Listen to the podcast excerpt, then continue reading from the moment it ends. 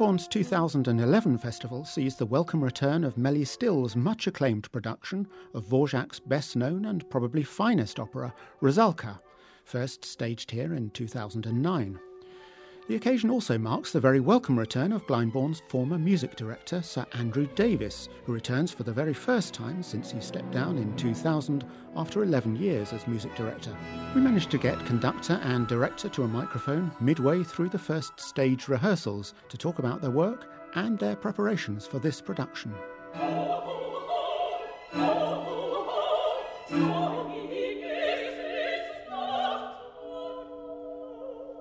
So, Melly, may I start with you? And could you just give us a, the briefest introduction to the plot of the opera and to the style that you've adopted for it?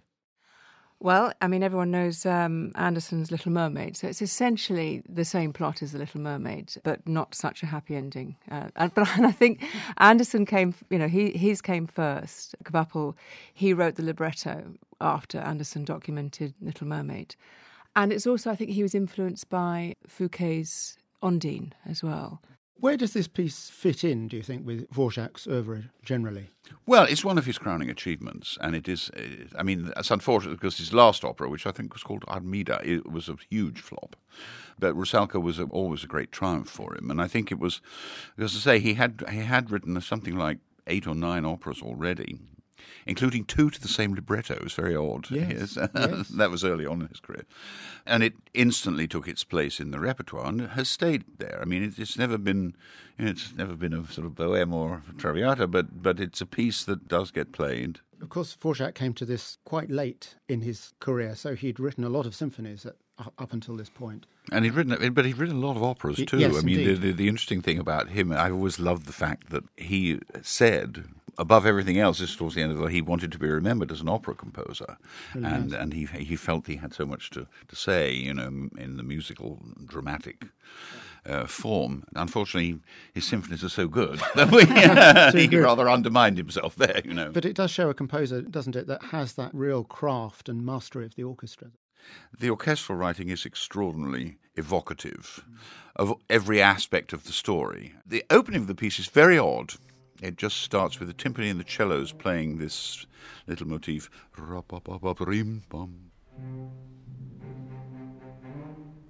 Which is a kind of sort of fate motif in a way. It's it's the it kind of undermines a lot of the piece because it it's constantly telling us that all is not going to turn mm, out well. It's a foreboding, isn't it? Yes, it is. But there's some extremely voluptuous music, I have to say. Some, some of the music for the Prince has a tremendous passion and intensity too that, that I think is is quite marvelous.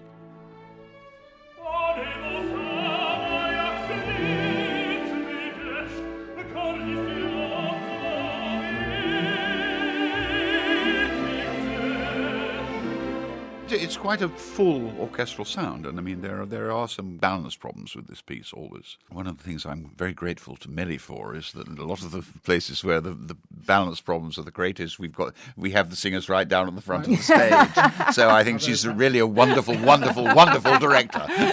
they are banned from looking at him, though, from the contract. That's right. I'm always endlessly fascinated by the process through which these stories are put together and presented. I mean, working with each other for the first time. Of course, this is your second go at this particular um, production, Melly, having done it, premiered it two years Yeah. ago. But you're working together for the first time. Right. How do you influence the storytelling together? Clearly, Melly's concept of the piece, and uh, in, in toto and in detail, is something that really I've. First of all, I, I love it, which is great because uh, you know it's it's always a great relief when you come. Well, of course, I had seen the production. I came to see it two years ago, so I knew what, what I was in for, and I, I, I enjoyed it very much then.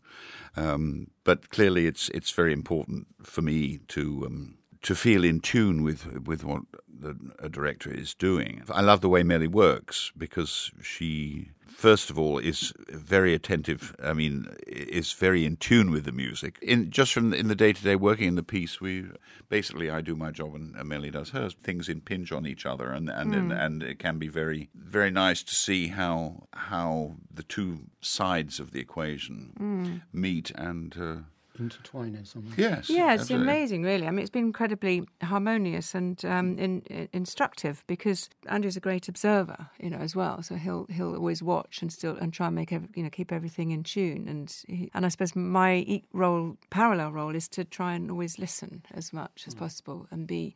And he, he when he conducts and I'm sitting next to him, he makes the sounds somehow that through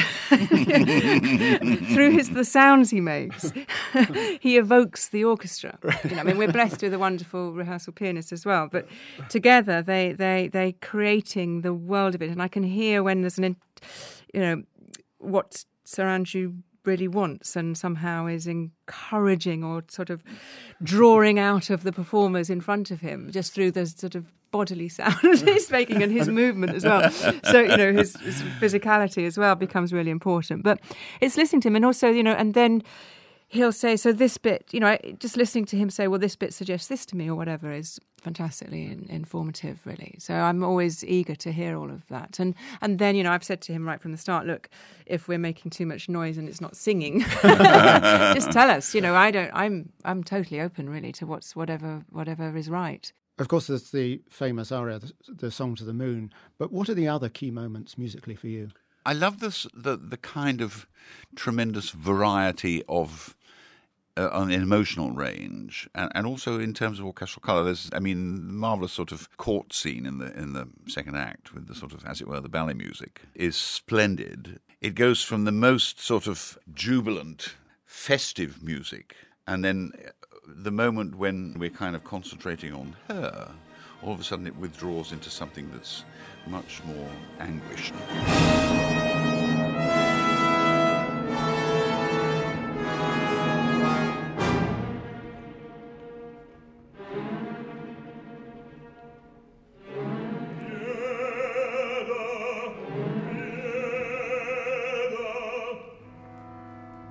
So his ability to change mood so quickly is one of the Hmm. Most remarkable things about the music.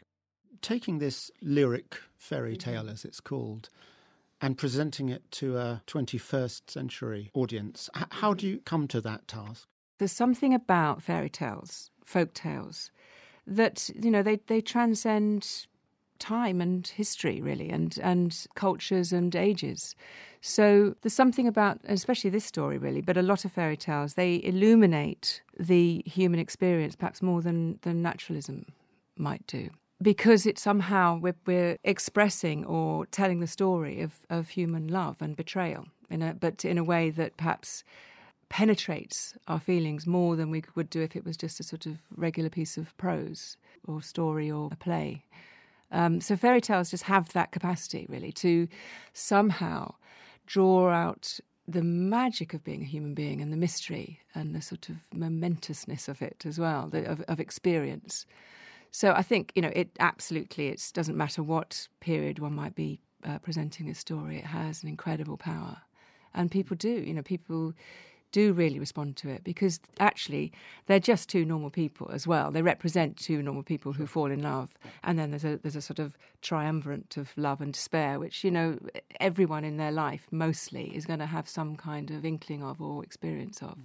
You mentioned the range of emotions that, that are gone through in this in this piece. Every single one, you know, because she's, you know, Rusalka has this phenomenal capacity for joy and belief and faith, as well as absolute anguish and sadness, and all of those emotions are talked about. You know, they're in the, in the, they're sung about. They're always saying, "I feel this terrible anguish," or "I feel this terrible longing," or "Humans create such grief," or "You gave me such joy. We had such laughter." You know, there's the, the, there is the absolute um, full gamut of emotions in this piece, but you know, always with this foreboding kind of somehow telling us that uh, where we're going, where we're heading.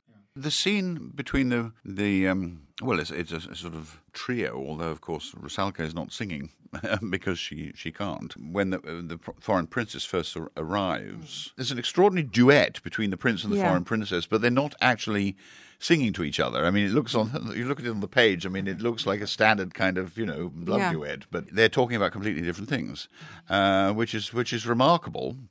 Uh, and meanwhile, then the princess kind of is doing her seductive number on him until Rusalka can't bear it anymore.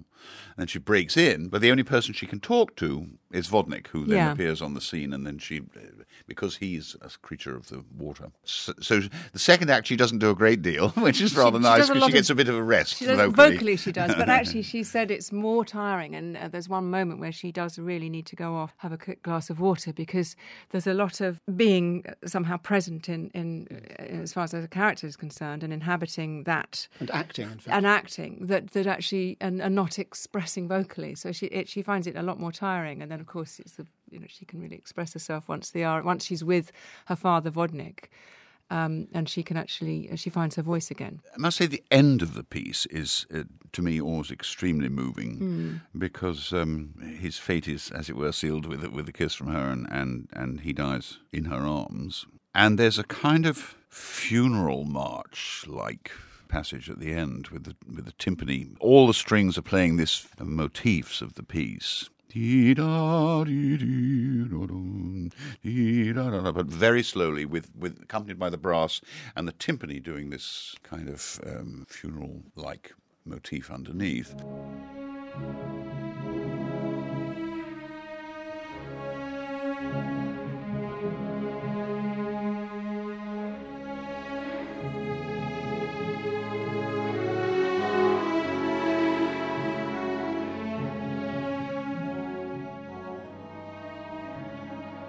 It's the ability to make this ending emotionally the most profound of, of the evening. It's about acceptance, isn't it? It and is. Forgiveness and acceptance. It's not sentimental, is it? No, not in the all? least. You know, it's quite harsh. That's right. It's not a you know it's not a fairy tale in the, in the Hansel and Gretel sense. It is a very tragic story, mm. and with people who who all suffer.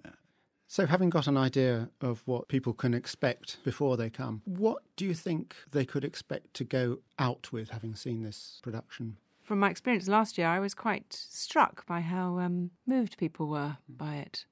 So, I mean, I hope that, but I hate to say it because I don't want to disappoint anyone. you know, it's, it is, you know, just, but also, you know, on every level, it has a, it has an impact. I think, you know. Yes, it's a, beaut- a beautiful fairy tale, and of course, staging is has its visually quite striking moments. I have to say, which we, we won't talk about. And Andrew pointed out earlier, it's the there's this huge variety musically, and so you get that, you know, dramatically as well and and visually because we're responding obviously to the score. So variety and detail and you know impact and some it evokes something quite special, I think. Yes, and it, and it is it sort of builds up inside you somehow and kind of matures inside you. You know, as a, as a listener, as, a, as an observer, there's a richness to the to the emotional content of the piece Yeah. that, that's very satisfying. You can identify with all of them. There are no real goodies and baddies. You can sort of see it from everyone else's point of view, and that's sort of part of the you know how um, tearing it is somehow inside. I think you know because you can see how everyone is struggling with it, but um, all the characters. Well, very best wishes for the Thank you. remainder of the work on your production, and thank you very much for talking to me. Thank you. Pleasure.